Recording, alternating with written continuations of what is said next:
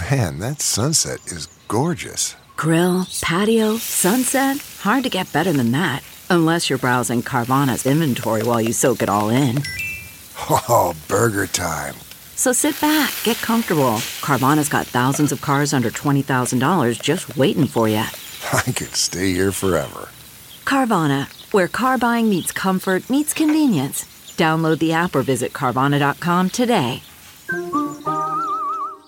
CarMax is putting peace of mind back in car shopping by putting you in the driver's seat to find a ride that's right for you. Because at CarMax, we believe you shouldn't just settle for a car, you should love your car. That's why every car we sell is CarMax certified quality so you can be sure with upfront pricing that's the same for every customer. So don't settle. Find love at first drive and start shopping now at CarMax.com. CarMax, the way car buying should be. Hey, Thom Hartmann here. Thanks so much for listening to our podcast. It's supported by advertising, so after this brief message, we'll get right into it. Deborah's home was stolen. No, I don't mean thieves stole stuff. I mean scammers literally stole her home. The FBI calls title theft one of the fastest growing white collar crimes. And this story is why you need Home Title Lock. Deborah says criminals found the title to our home online and filed fraudulent documents claiming they owned our home. Wait, it gets worse. Deborah goes on to say, I was evicted from my own home and 85 grand in equity gone. Nobody believes you can get your home stolen this easily. This is why you need Home Title Lock, because no insurance or bank protects your home from title theft. First things first, go to HometitleLock.com and register your address to see if your home's title has been tampered with. You need to protect the legal title to your home so you don't end up like Deborah. Go to HometitleLock.com now for 60 risk-free days of protection. Again, that's HometitleLock.com. HometitleLock.com.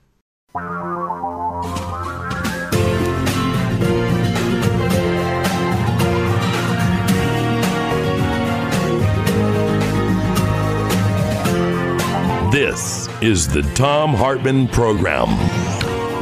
Welcome back to our program. On the line with us is Congressman Ro Khanna, the vice chair of the Congressional Progressive Caucus. He represents the 17th District of California, Silicon Valley, and the uh, U.S. House of Representatives. Uh, his website, Khanna, K-H-A-N-N-A dot house dot gov. You can tweet him at Rep. Ro, R-O, Khanna. And Congressman, welcome back. Tom, great to be back on. Thanks for joining us. Uh, two quick things I wanted to toss to you, and then we'll pick up phone calls. That A, on Thursday of this week, I believe it is, the House of Representatives is going to be voting on a piece of legislation that you have proposed or are sponsoring, and I'd, I'd like to have you tell us about that. And B, I was talking about this joint statement by these uh, six different groups who are all working together to try to get a progressive in the White House. Uh, whether that progressive is Bernie or Elizabeth Warren, either one of them, if we're going to get to 2,000 delegates on the first ballot, and if we get in the second ballot, then we got a real problem because then you got you know 700 and some odd super delegates who will come in and probably push for Joe Biden. That Bernie supporters need to stay solid. Warren supporters need to stay solid, and we need to all collaborate and cooperate, at, uh, sort of like a block. Does that make sense to you?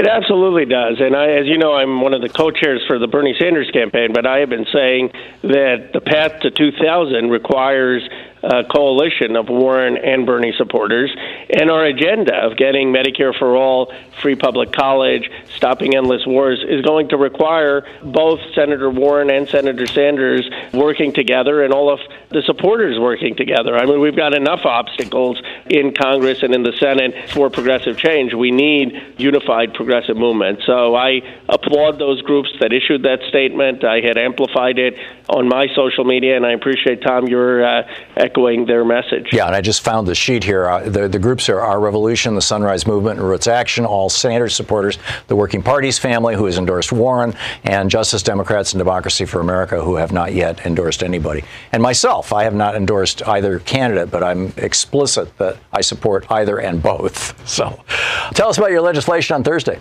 Sure. The legislation actually is with Senator Sanders, and it's to make sure that not a dime from Congress goes to an offensive war in Iran uh, or taking out an Iranian official.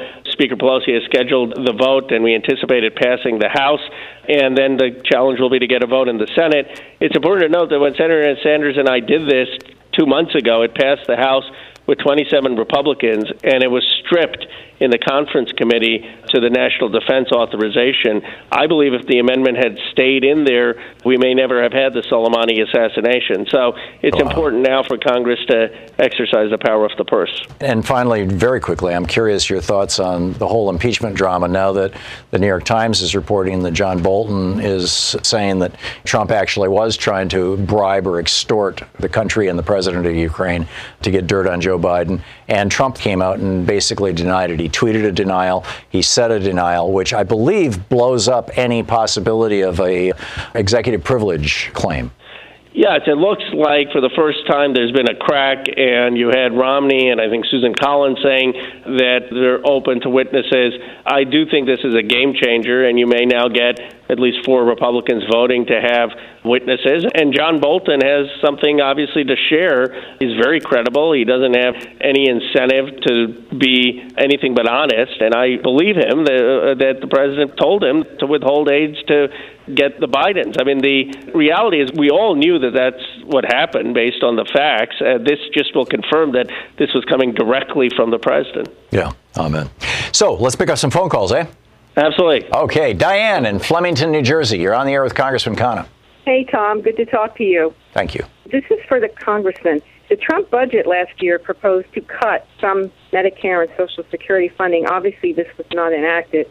In the last week, Trump was questioned about these kinds of cuts, I believe, at Davos by a reporter. And his answer would make great footage in a campaign ad to let the public know that he's a liar when he said that he would never cut those things. He admitted he would cut them. And then it was followed by interviews with Steven Mnuchin, I believe, who reinforced that plan. Yeah, and in fact, uh, Trump's budget from last year proposed a $1.9 trillion cut to Medicare and Medicaid and a $26 billion cut to Social Security. Congressman? Diane, you're absolutely right. I mean, look, Trump acted like a populist on the campaign trail and made false promises, saying he wouldn't cut Social Security or Medicare, but his budget, since I've been in Congress, always proposed cuts in Social Security and Medicare. So if he has a second term, you can sure as well believe that he would push for those cuts. The only thing preventing those cuts is right now we have the House in Democratic control. But if you had Republicans controlling government, they would do everything they could to cut those programs. They've been wanting to do that for the last 40 years. Richard in Naples, Florida. You're on the air with Congressman Khanna. Oh, hi, guys. Thank you. Listen, I have a question.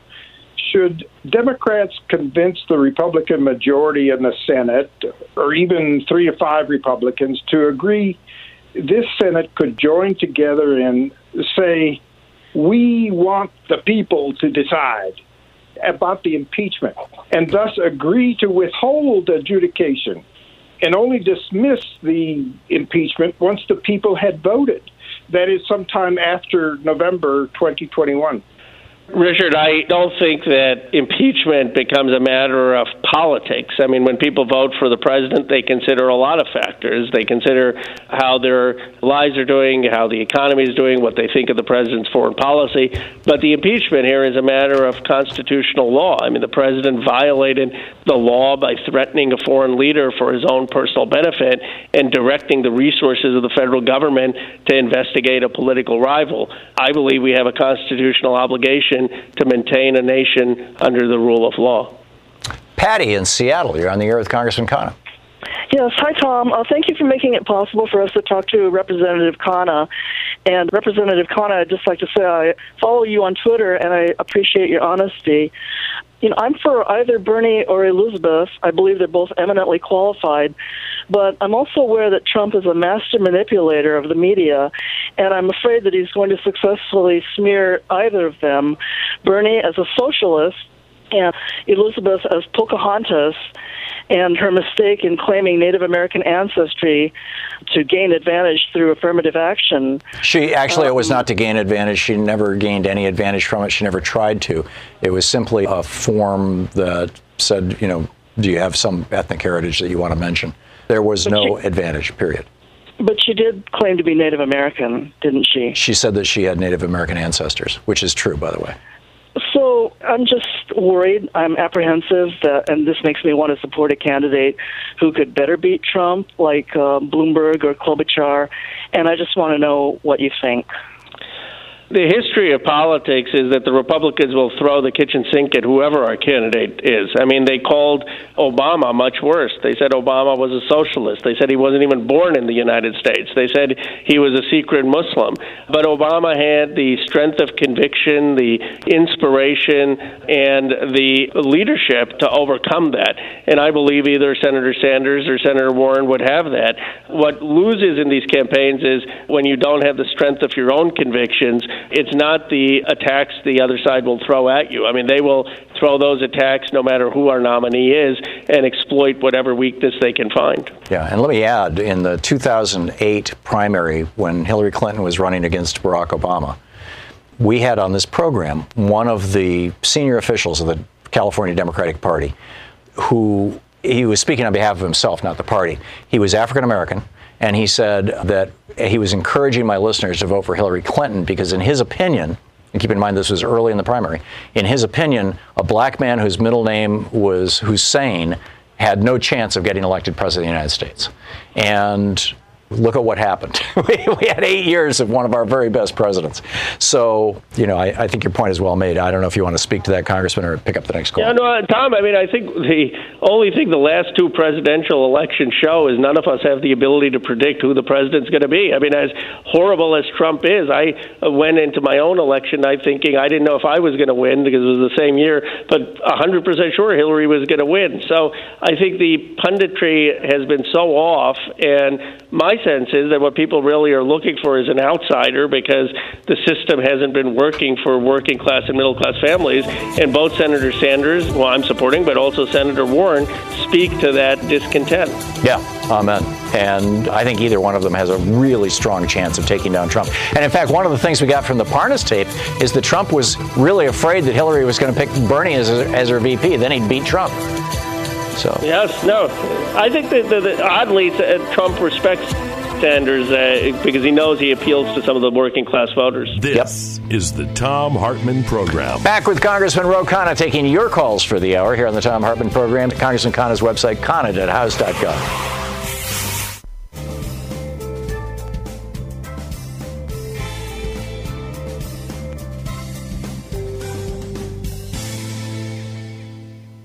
Howard in Seattle, listening on KBCS. You're on the air with Congressman Khanna.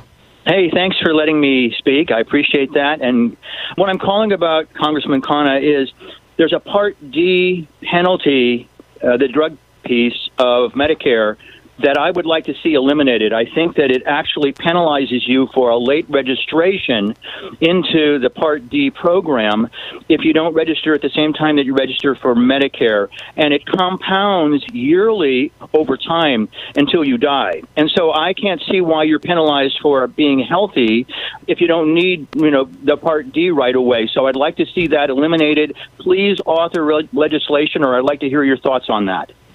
I completely agree with you. I mean, I think you shouldn't be penalized if you choose to get Part D later on. Of course, uh, I would argue that we need broader reform. I mean, Part D still leaves people with many costs out of pocket. Uh, Medicare doesn't cover, Part D doesn't cover the costs of many drugs. There's a donut hole where you aren't covered. And so, what we really need is an expanded Medicare for all uh, where you don't have to have the costs of prescription drugs. But as a reform before we get there, I agree with you that you shouldn't be charged more if you sign up late. Donna in Wheaton, Illinois. You're on the air with Congressman Khanna. Hi, Tom and Congressman Khanna, longtime listener, first time caller.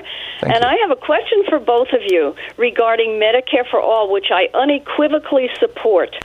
I am very concerned about the number of doctors in my area, which is DuPage County, Illinois, especially specialists and surgeons who refuse to take Medicare patients.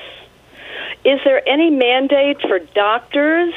In terms of Medicare or potentially a Medicare for all system that would mandate that they that they take patients on Medicare? I mean, to me, that's as important as the individual mandate.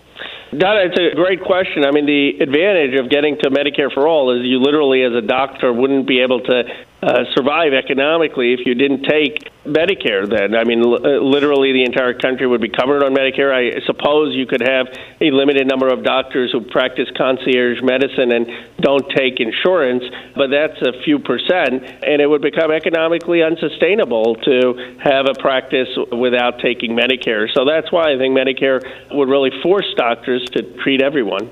Yeah, that's a really important point. Pam in Everett, Washington. Just a minute to the break, Pam. Quick one, please. Hi. I would like to ask Congressman Ro Khanna to talk about H.R. 5010, please, the State Based Health Care Act, and what it enables states to do. I'll take my answer off the air. Thank, Thank you, Pam. Thanks, Pam. Uh, we've seen uh, states try a single payer system in Vermont. There were trying movements in California, and one of the challenges is that they don't have the resources. What my bill would do is allow the states to use their Medicare dollars, their Medicaid dollars, the federal dollars for a single payer system as long as they were achieving universal coverage and providing the same benefits. And we've seen that approach work in Canada. Saskatchewan started it. So that way, California, for example, could implement single payer health care and start like Saskatchewan, and it would spread across the country. Exactly. Brilliant. Brilliant. Thank you. And his website is Khanna, K H A N N A dot house dot com. Imagine this Valentine's Day story is you. You're parked outside the restaurant where you're meeting your date in 10 minutes. Glancing in the mirror, you notice your wrinkles and large under eye bags. You rummage through your bag thinking, Where's my secret weapon? And there it is. Plexiderm. You apply the clear serum under your eyes, and boom, two minutes later, you start seeing the under eye bags and wrinkles disappear right in front of your eyes. You'll look years younger. Plexiderm is the clinically studied serum that visibly eliminates your wrinkles, crow's feet, and under eye bags in minutes. It's the Valentine's Day gift you give yourself. Go to tryplexiderm.com and enter voices for 50% off plus an extra 10 bucks off. Again, enter voices at tryplexiderm.com to get 50% off plus an extra $10 off. This offer is also available by calling 1 800 685 1292 and mentioning the code VOICES.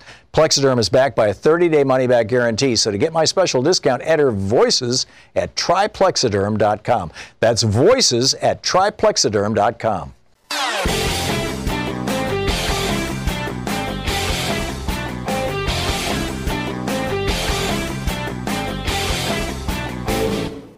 Tom in St. Paul, Minnesota. You're on the air with Congressman Khanna. Oh, thanks. This is a big picture question. The legislative branch is one of three branches of government. And the 500 among 535 representatives of the people in that legislative branch are voting for impeachment. 277 indicate, yeah, there's cause for impeachment, and the 47 Democrats. So you have a 27 person majority in the branch, but the houses divided seem to be totally dysfunctional. Is there any creative way to include all of the representatives and the senators as a body of 535 for some votes on this impeachment? When Tom says the House is divided, I think he means the House and the Senate. But yeah. Well, Tom, I mean, this is a challenge. I think what you're raising is the, the undemocratic nature of the Senate. And someone, uh, Ezra Klein, had an article in the New York Times which struck me, which he said that uh, in uh, a certain amount of years, I think a decade, uh, 70% of the population is going to be in 10 states, and we're going to have the Senate become even more undemocratic. And so this is one of the fundamental challenges of our democracy that you may have majority sentiment behind something, you could have the majority of the House, uh, but the Senate is representing states, and those states, even with smaller populations, may not reflect the popular will. And it's just the system we're, we're in and why progressive politics is a harder lift. I think the, the Democrat, if, I, I don't know if you can convey this to somebody, but if the Democratic Party could get wealthy donors to buy major radio stations in low population states where they're inexpensive, and you know in, in Fargo, North Dakota, and whatever's in South Dakota, and whatever's in Wyoming, and get progressive programming on the air. I, th- I think the Democratic Party radically underestimates the impact of this kind of programming, and and it wouldn't be that expensive. And then you know it's possible that they could start flipping those states Democratic, and the Republicans would have the problem that we have right now. What do you think?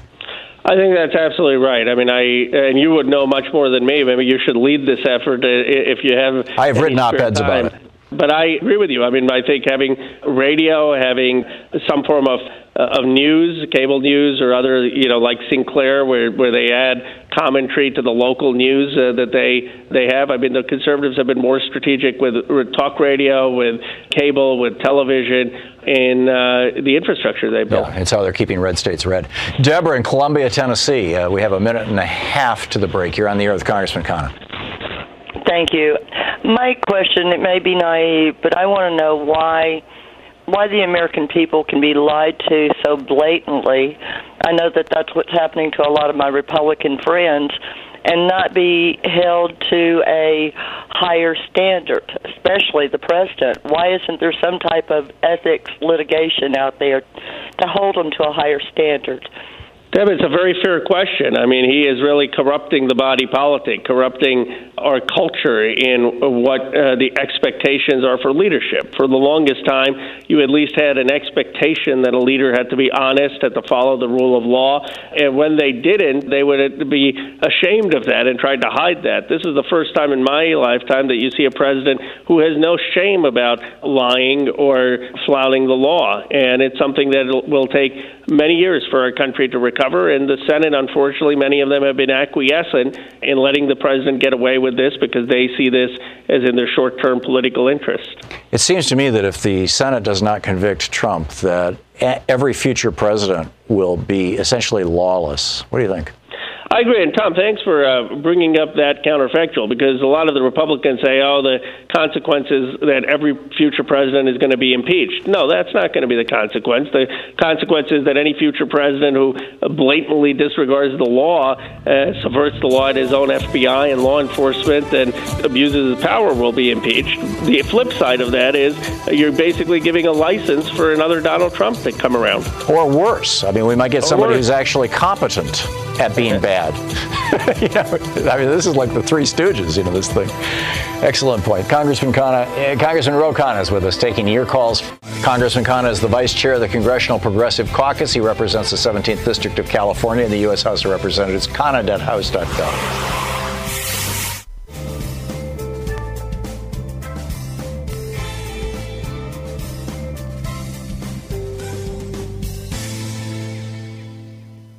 Bill in St. Paul, Minnesota. You are on the air with Congressman Khanna.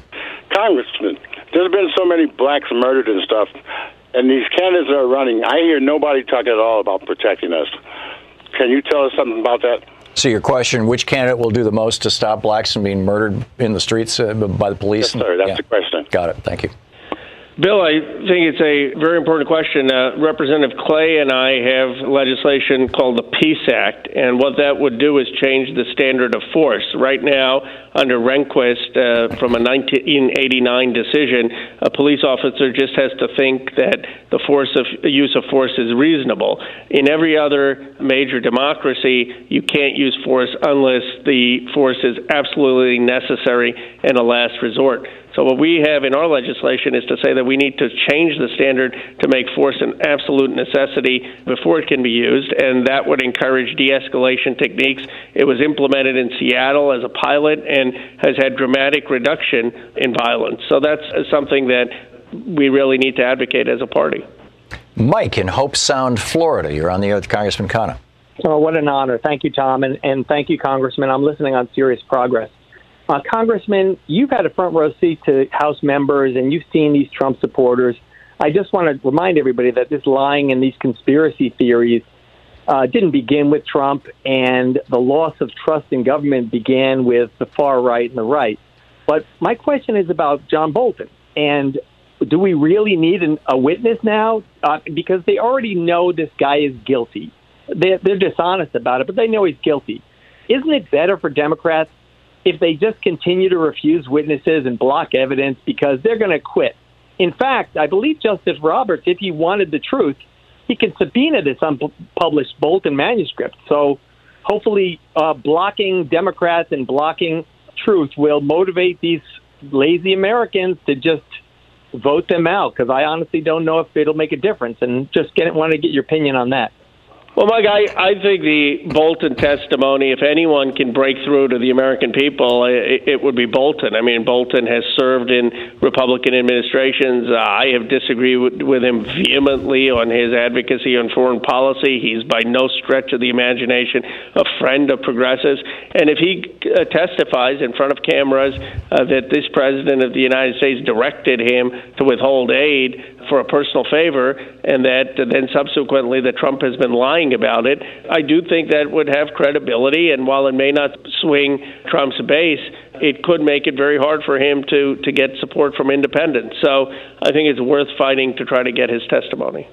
Jack in Jefferson, Indiana, you're on the air with Congressman Khanna. Thank you, uh, Professor Harmon and uh, Congressman Khanna. My question is we know that Donald Trump has committed high crimes and misdemeanors as president. That's been determined by the House. On that basis, is there a provision in the law that would allow Democrats, if we win in November, to recall his judicial appointments? Uh, thank you, and I'll take it off the air. If only, huh? I think it's a good question. I, I don't think there is. It would be uh, hard to do. I mean, he has been illegitimate, but that would be fairly unprecedented. Tom, I don't know if you have any no, I, on that. To the best of my knowledge, there's no such provision. I said if only, you know, wouldn't, wouldn't it be nice yeah. if there was? Okay, Laura in Chicago, you're on the air with Congressman Khanna. Yeah, hi. Uh, thank you for taking my call. Uh, I am uh, really, really concerned. Not only is this about getting Trump out of office, but I'm also concerned about the loss of power and the loss of uh, co-equal checks and balances between the uh, branches of government. And I think we're going to have to pass legislation to really increase the power of Congress such as, and I'm wondering what your thoughts about this are, and that is limiting an executive privilege so that it does not apply to all members of Congress. All members, not just the Gang of Eight, all members of Congress. And also improving, increasing the ability for Congress to enforce contempt of Congress. So that would be arresting somebody right at the a moment, and at least going down and where they have to go through in front of a judge and produce some bail or something without having to so, submit it to the Justice Department. Without having to submit it, yeah, before they do that. So we have to do that to improve the um, the checks and balances. So what do you think about that? Well, it's an excellent point, and I do think with this entire drama and saga forces Congress to reconsider how we exercise oversight. How do we get access to documents if the executive branch is stonewalling? How do we get access to witnesses if they're stonewalling? Your idea about having the courts enforce a congressional subpoena is not a bad one. I mean, the reality is the Sergeant of Arms is such an archaic institution. It's going to be unlikely that any speaker is actually going to send a Sergeant of Arms to arrest someone. Uh, but if you had the courts say, you know, Don McGahn, you have to testify, and if you defy congressional subpoena, you could be arrested just like like you could be arrested for defying a court order subpoena.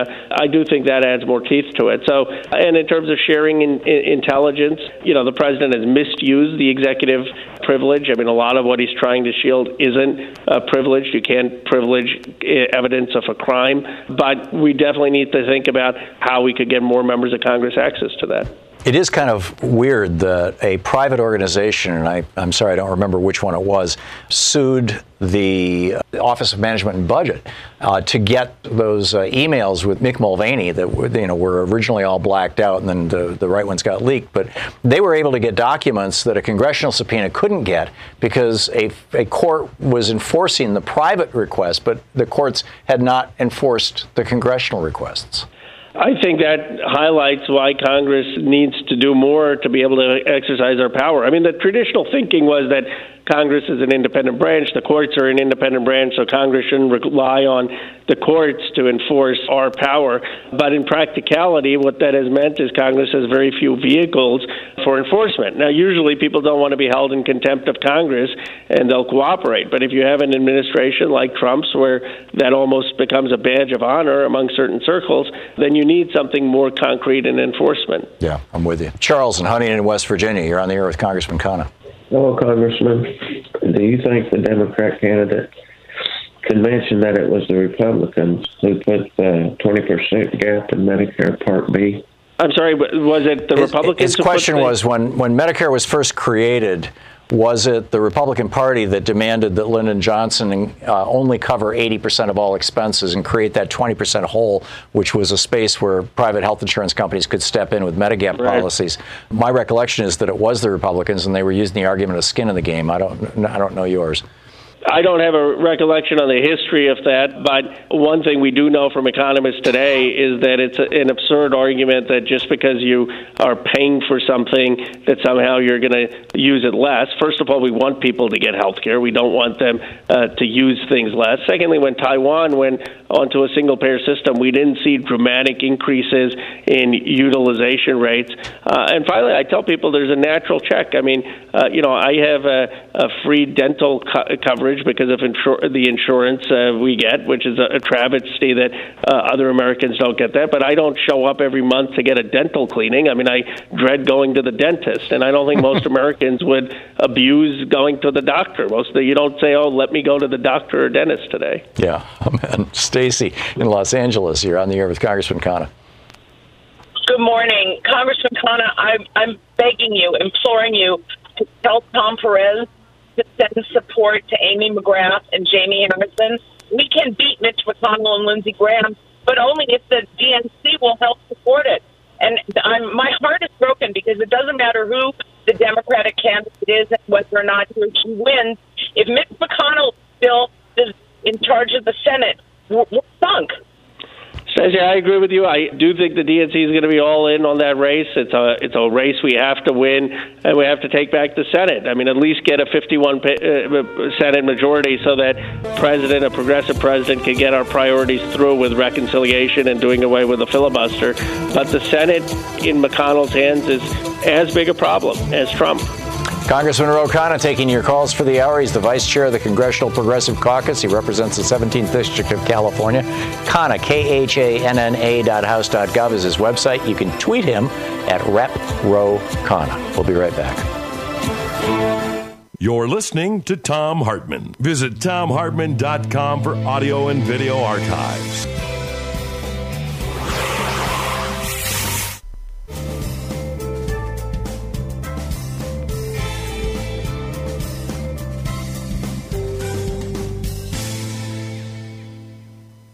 In Ocala, Florida. You're on the air with Congressman Khanna.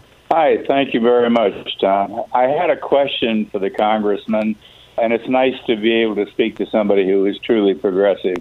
I believe it was uh, candidate Buttigieg who, who recommended this or who pushes this idea of increasing, and I think it was by five, the Supreme Court and changing the way in which the additional five are selected. I don't know a lot of the details of it, but I, I wondered if anything has been done in terms of investigating how that might be done. Is it even possible legally to be done?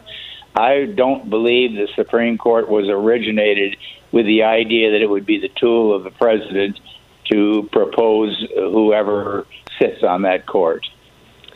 Well, Carl, I. Uh think Buttigieg's proposal was based on something Bruce Ackerman, a Yale law professor, had put forward. The part that I think we can agree on is that these court justices shouldn't be having life terms. I mean, the idea that we're beholden by a justice who was appointed in the 1990s or 1980s, 20, 30, 40 years later, I think is very anti democratic. And so I believe, and we'll be proposing legislation for term limits for Supreme Court justices. It could be 18 years, and you can have it constitutional because you could, after your time on the Supreme Court, go down to a lower court and still be a judge for life as the Constitution requires. But to me, having some term fix for Supreme Court justices would fix some of these problems. Gene in Myerstown, Pennsylvania, watching Free Speech TV. You're on the air with Congressman Khanna. I don't think anybody could have predicted it. It was a surprise to me. The latest reason not to go with Medicare for all is that it's just not fair to all these union people who have worked so hard to negotiate this great health care. I mean, you can talk against that, but it seems to have metastasized like a cancer. The talking heads in the mainstream media. Notice all the other Democratic candidates besides Warren and Sanders are going towards the uh, the other way. So, so is your question, uh, how do we rebut that? I know how to rebut it, but maybe we should consider continuing to let the workers who negotiated these great deals to have the money come in like it has been, except have it go to Medicare for all. Well, Jane, first of all, it's a, a, very fair point. Both Sanders and Warren explicitly grandfather in union contracts. I mean, a traditional union contract is three to four years. And if you really want to keep it for three to four years, you can. And that's basically the length of the transition anyway. And so no one is losing what they've negotiated. And going forward, what we're saying is that you rather get an increase in your pay and use union power for that and improve your benefit, uh, wages and working conditions instead of using all of your union collective bargaining just to get health care. He represents the 17th District of California, most of Silicon Valley. He's the vice chair of the Congressional Progressive Caucus. You can tweet him at Rep Ro Khanna, as in Representative Ro Khanna, R E P R O K H A N N A. And his website is Khanna, K H A N N A dot house dot gov.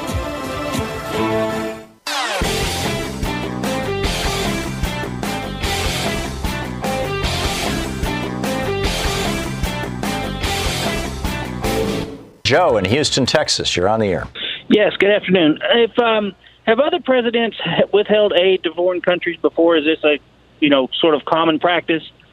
Joe, I imagine other presidents have withheld foreign aid, but usually for reasons that are legitimate, such as if a country is committing human rights abuses or a country is undermining American interests, and usually it's in consultation with or congressional leaders.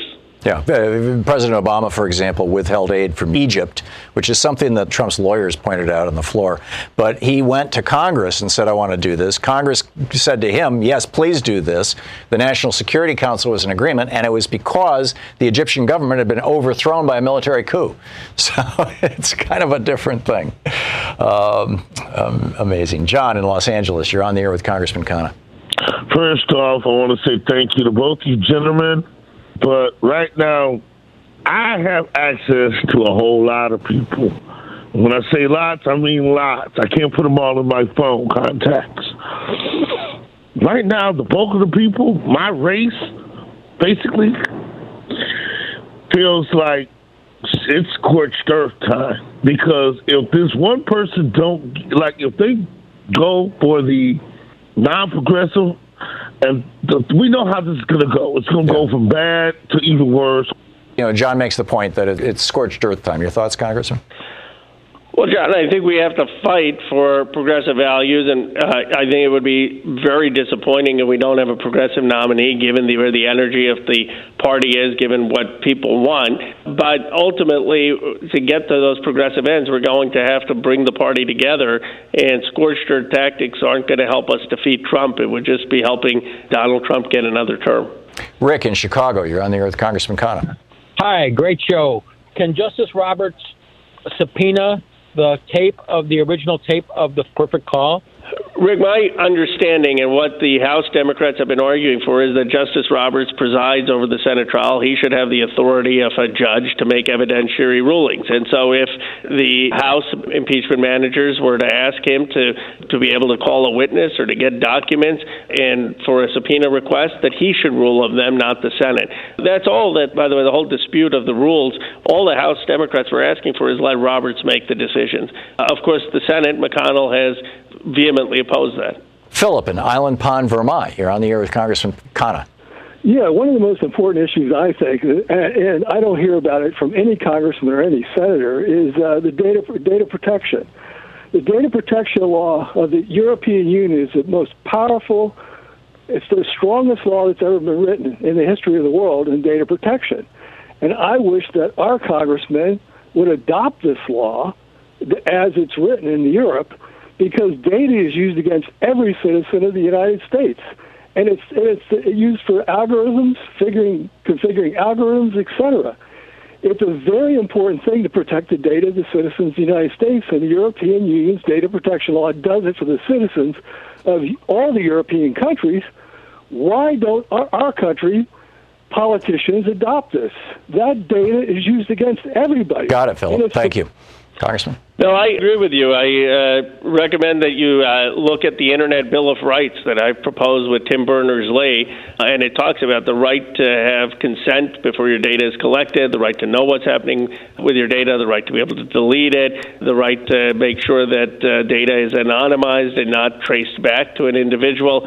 Uh, a lot of these principles come from studying the GDPR. We are hoping that some of these principles will make their way through the Energy and Commerce Committee into legislation. But I absolutely agree with you that the United States is far behind in the regulatory framework for the Internet, and we need to have an Internet Bill of Rights.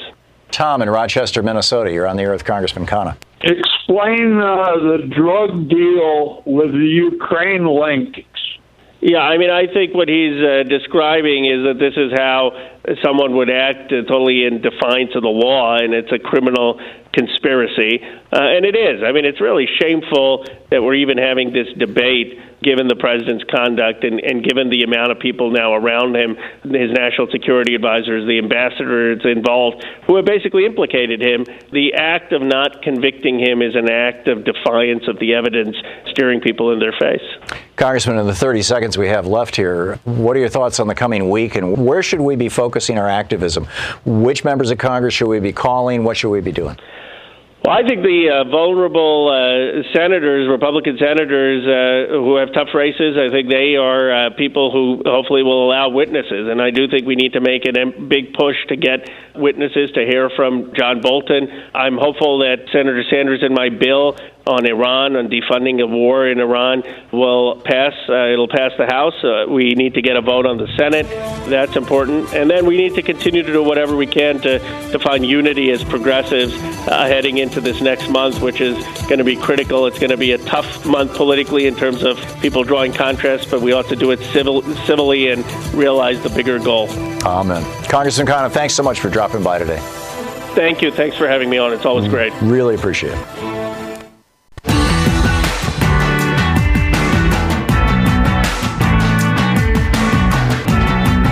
Thom Hartmann here with you. And we're hearing that the uh, Republican senators are blindsided, shocked, amazed, horrified, not believing the revelations in John Bolton's book.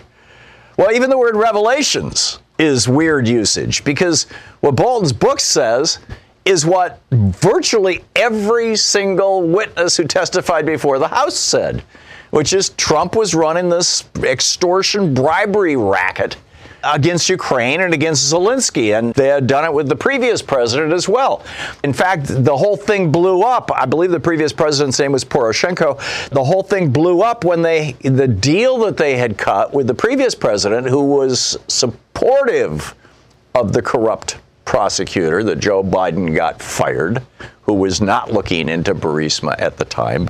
But they cut the deal with this guy, and then Zelensky wins the election. And now they've got to come up with a whole new way because now we've got an actual anti corruption crusader as prime minister, or as president, excuse me, of Ukraine. And so, you know, when these guys say that, oh, we, we were we're amazed by this. You know, we were not expecting this. We're you know, shocked. They are not shocked by by what's in the book. They're shocked that they haven't been able to pull off the cover up faster. You know, they're trying to get this thing done before Tuesday because Tuesday is the State of the Union address. And Trump wants to get up there in the State of the Union address, and we now know that he will politicize anything, right? He stands in front of the wall at the CIA with the stars with no names of the CIA officers and agents who have died in the field in service to their country, but their names can't be revealed because it's still a secret. He stands in front of that wall and an anniversary, as I recall, I forget the exact circumstances, but an anniversary of the death of one of these people. It was a solemn occasion. He stands in front of that wall and goes off on a riff about how the Democrats don't like America. He politicizes everything. So, I mean, he talks to the troops. You're not supposed to talk politics to the military. It's, well, it's against the law to begin with, and it's certainly against military policy, but Trump does it. He goes, and he talks to the troops, and he trashes Democrats. And the so called Democrat Party, which I don't know where, what country that exists in. Here in the United States, it's called the Democratic Party. But in any case, what Trump wants to do on Tuesday in his State of the Union address is he wants to get up and say, well, the Democrats tried their best. They took their shot and they missed. And if you're going to take on the king, you better kill the king, is the old metaphor from, I believe, from Shakespeare. And he's basically going to say, they didn't kill me politically. And so now, I, Claudius, now we have an actual dictatorship. I will become the new dictator. I'm, you know, I no longer have to worry about what Congress is going to do. I can't be held accountable by the Justice Department or any state prosecutor because as president, I can't be in, indicted, I can't be charged, I can't be arrested, and he's saying he can't even be investigated. And yes, his attorneys actually argued before the Supreme Court, no, actually, it was before a circuit court, that if Donald Trump had killed somebody while in office, that the investigation would have to wait until after he was no longer president, which he's trying to make sure is going to be five years from now. For the obvious reason, he wants to stay out of jail, among other things. So there's some real scurrying around going on because of John Bolton's book. Uh, John Bolton's book, of course, says that Bolton actually heard Trump. I mean, Trump actually said this to him that, you know, the $391 million in security assistance for Ukraine was being held until Ukraine turns over documents relating to Biden's and Democrats and there were actually other Democrats, I guess, and proof that it wasn't Russia who hacked the DNC, it was Ukraine. And the reason that Bolton's book is a problem is if you look at the legal brief that the Republican lawyers in this trial before the Senate submitted to the Senate well, just last week. The brief, item four in their brief, the headline is House Democrats rely solely on speculation built on hearsay. Now, hearsay is one step away from, you know, first person testimony. In other words, if somebody somebody actually hears the president say, I want Zelensky to investigate Biden and I'm going to hold up the money until he does. Somebody actually hears him say that, that's first person witness testimony. Now, Sondland came close to that. But as the Republican lawyers yesterday argued repeatedly, Sondland said, that was my speculation, that was my conclusion, that was the obvious conclusion. He uh, couched his assertions with these kind of weasel words. So everybody who has testified about this, they testify about how it happened, where it happened, when it happened, who was involved with it. But actually hearing Donald Trump, like, you know, stand up on the Resolute desk or mount a podium somewhere and do a, you know, like the bad guys from a Superman or a Batman movie, you know, the evil guy. I, Dr. Evil, have put this plan together because it's going to take down my opponents and for all time. You know, nobody has said they actually heard Trump say that yet until Bolton. So, item four of the legal brief that was submitted says, quote, not a single witness with actual knowledge ever testified that the president suggested any connection between announcing investigations and security assistance. I think the, the question that all this raises is will Trump get away with all this?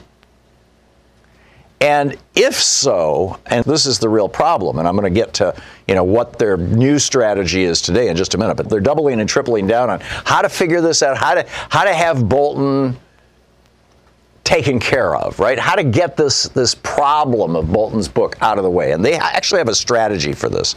But first, I want I just want to finish this this kind of thought here back, and this uh, Judd Legum put these together in his newsletter today at popular.info, and it's just great. He, uh, Senator John Cornyn, back on December 23rd, about four weeks ago, tweeted, Nope, quid pro quo, therefore the Democratic grounds for ousting Trump are weak.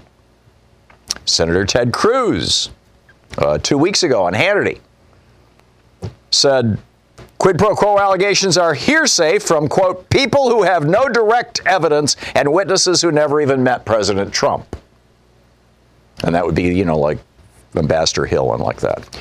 And Jim Inhofe, Republican from Oklahoma, he says the major problem with the case against Trump is not one of the witnesses was a first-hand witness. Well, Bolton is, see? And even a bunch of the uh, Republicans in the House, you know, Doug Collins tweeted, there's zero quid pro quo. That was in September. Mark Meadows told reporters, what we do know is that there's definitely no quid pro quo. Again, they're all arguing, no first person testimony. Jody Hice of Georgia tweeted, no quid pro quo, no pressure. Congressman Jim Jordan tweeted, it's been very clear, no quid pro quo. So now Bolton comes out and says, yeah, there's a quid pro quo, and I was there and I heard it from the president's own lips. So what does Trump say? Bolton's a liar. He tweeted yesterday, I never told John Bolton that the aid to Ukraine was tied to investigations into Democrats, including the Bidens. And then a few hours later, Giuliani, a couple hours later, tweets, There's no way in the world President Trump would say this to John Bolton. Right. So what they're trying to do, actually, you know, by accusing Bolton of being a liar, as Joe Legum points out, these guys are actually making the case for Bolton's testimony. And that vote will probably come at the end of this week. What's happening right now is the president's lawyers are summarizing their arguments, and then, assuming the day continues, they will go to questions. And they've got 16 hours where individual senators can submit questions, and the impeachment managers, you know, the Democrats in the House or the president's lawyers will answer those questions. And we don't know yet exactly how that's going to be moderated. Who decides what questions? There's obviously going to be a lot more questions than there is time to even ask them, much less answer them. And we're not sure who's filtering that. I, if I find out, I'll let you know. I haven't seen a good summary of that anywhere. And in fact, I saw on uh, TV this morning somebody had asked one of the senators that specific question, and the answer was, I don't know. Meanwhile, you know, Mitch McConnell is trying to do this quick trial so that he can, you know, he, as I said before, they want to get this wrapped up before February 4th so that Trump can, in his State of the Union address, claim that he won. And by the way, let me just note the consequences of Trump winning. If it is true that a president cannot be investigated, indicted, or prosecuted while he's in office, then the only thing, the only way that a president can be held to account for crimes he commits while he's president is through impeachment. But if Trump is not impeached when there's clear evidence of crimes, in this case bribery and extortion,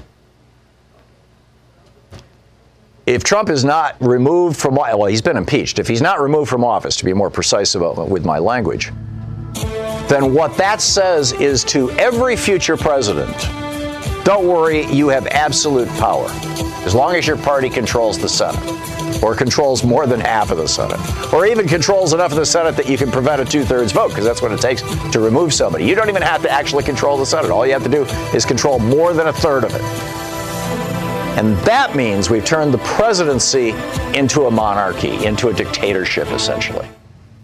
This is the Thom Hartmann Program. That is not good for democracy. It's not good for America.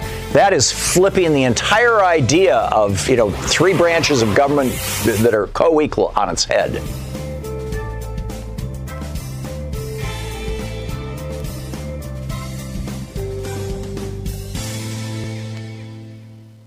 Uh, let's see here. Morris in Long Beach, California, listening on KPFK. Morris, you, I suspect I'm going to agree with you. What are your thoughts today? We want to hear from Stormy Daniels. We don't want to hear from Mr. Botan. No, no, ain't nobody, ain't nobody reading no books no way. It'd be good for the rate. It'd be good for Stormy. I got some questions for Stormy. Why? What did the president say to you while you was with him? And why Well, did they call you?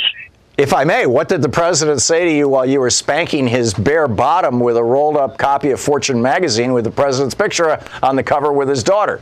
Now that's talk about some ratings, y'all. And, and why do they? Why why do they call you Stoneman? And do you recognize? Do you recognize any members in our chamber? All right, that's how you handle it. Talk to you later, Professor. Okay, thank you, Morris. Good talking to you. Oh, one of our most insightful callers.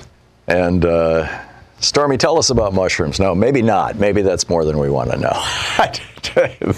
Amazing. Paul in Lucerne, California. Hey, Paul, what's on your mind? Hey, Thom. Everybody's all talking about Trump been getting away with this? Well, eight weeks ago, I read a op-ed from the Attorney General of New York, mm-hmm. and she says about the time Trump's receiving the Republican nomination for president, she should have enough evidence to arrest him and plans on arresting him. You're talking about Letitia James? various- yeah, for Yeah. various crimes, of money laundering and racketeering and a bunch of other. Geez, the state of New York actually has crimes against these. They're not federal crimes; they're actually state crimes. Right. He can't be insulated against state crimes. I really wish I wasn't suspended off Twitter. Twitter said I, I self-reported for hateful content and suspended me, and I repealed it. Otherwise, I'd be able to look the article up and tweet it to you. But Well, I why don't, you, why don't you open another Twitter account? I mean, get a get a second That email address. You can get them for free, and and uh, That was my. I'm going to have to do that. Looks like. I had I have a lot of followers though, and I had a thousand people tell me I was awesome in one day. That really made me feel good and humbled me all at the same time. Yeah. Yeah, well, you know, now that you know the rules, tread more carefully. You know, not that I'm recommending anybody break Twitter's rules. I'm, I'm recommending that you comply with them. I tried. Yeah. Okay. I really. I thought. I mean. Okay, Paul, I got to run, but good luck and you know, keep it up. William in Lithonia, Georgia. Hey, William, what's up? Hey, thanks for taking my call. I uh, called last year and I said I asked you why should I vote for anybody because they got a D next to the name, Right. and I want to clarify what I was talking about. See, I'm I'm in the tank for Bernie. I want Bernie to be president, so I'm going to vote for him in the primary. And before anybody gets on their high horse talking a bunch of crap about if you don't vote for Joe Biden and he's going to use voting for Trump, I live in Georgia. My vote, because of the electoral college, my vote for a Democrat in the general election is a waste of time anyway. But anyhow, But um, Bernie has a chance. I mean, you know, he's he's he's Yeah, I rising in know, the I polls. know, I'm- they're I starting to that, attack him like there's no tomorrow. You know, that means they're worried. Yeah, I know. I mean, oh, before they get through with it, they're going to be saying that Bernie is like, uh, you know, They're going to be saying he killed JFK. You know? I'm with you. William, I'm I'm sorry, is- we're out of time, but you know, I'm- give us a call again and we can get into the conversation a little deeper. I was a little more up against the break there than I realized when I put you on. My apologies.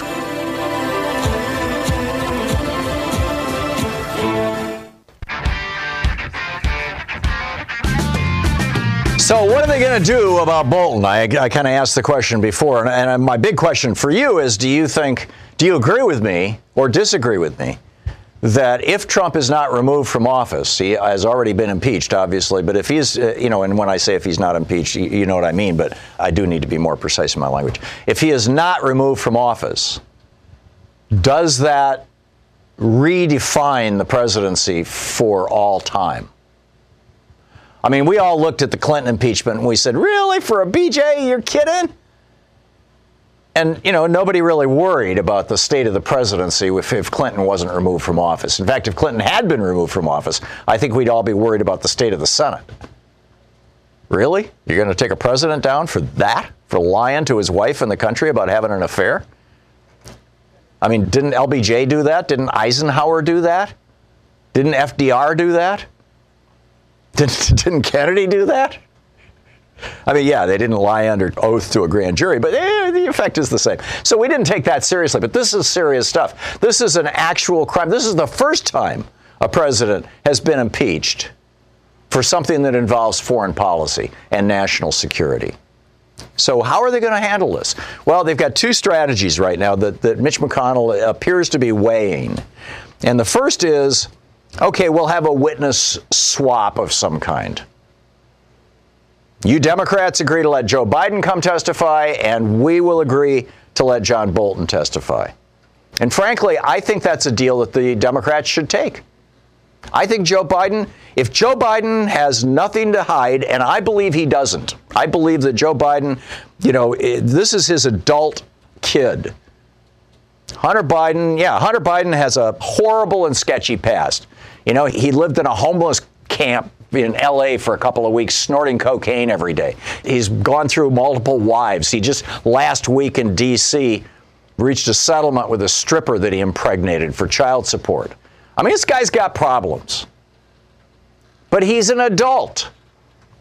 And if Biden's policy with his adult kids was hands off, then, you know, God bless him.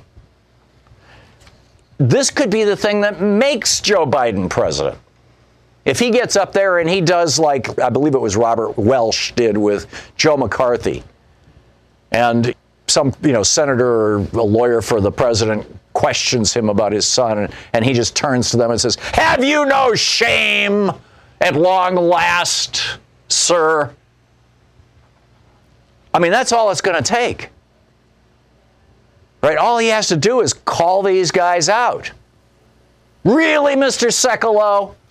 Are you trying to hold me to account for my son's behavior? That could make him president. That could catapult him to the top of the Democratic primary. So that's one thing. Now Lindsey Graham has a different idea. Lindsey Graham says, well, uh, let's not quite subpoena Bolton, let's subpoena his book. And we'll put it in a SCIF, a secure compartmented facility.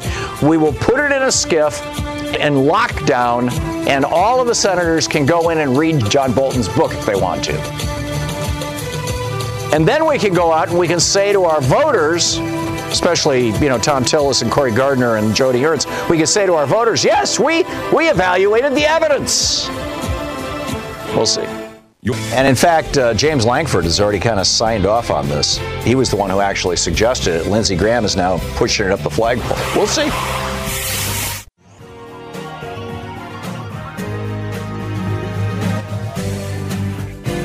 We'll be back with more of the news and more of my thoughts and yours in this uh, kind of national town hall meeting we have here every day on the Thom Hartmann program. And in the meantime, don't forget democracy is not a spectator sport. Never was intended to be. It requires you. So get out there, get active, tag, you're it. We'll see you tomorrow. You've been listening to Thom Hartmann. For audio and video archives, visit thomhartmann.com.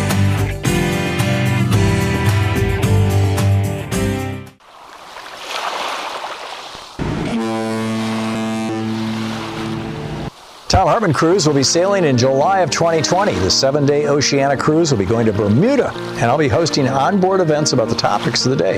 More info at thomhartmann.com or 800 856 1155.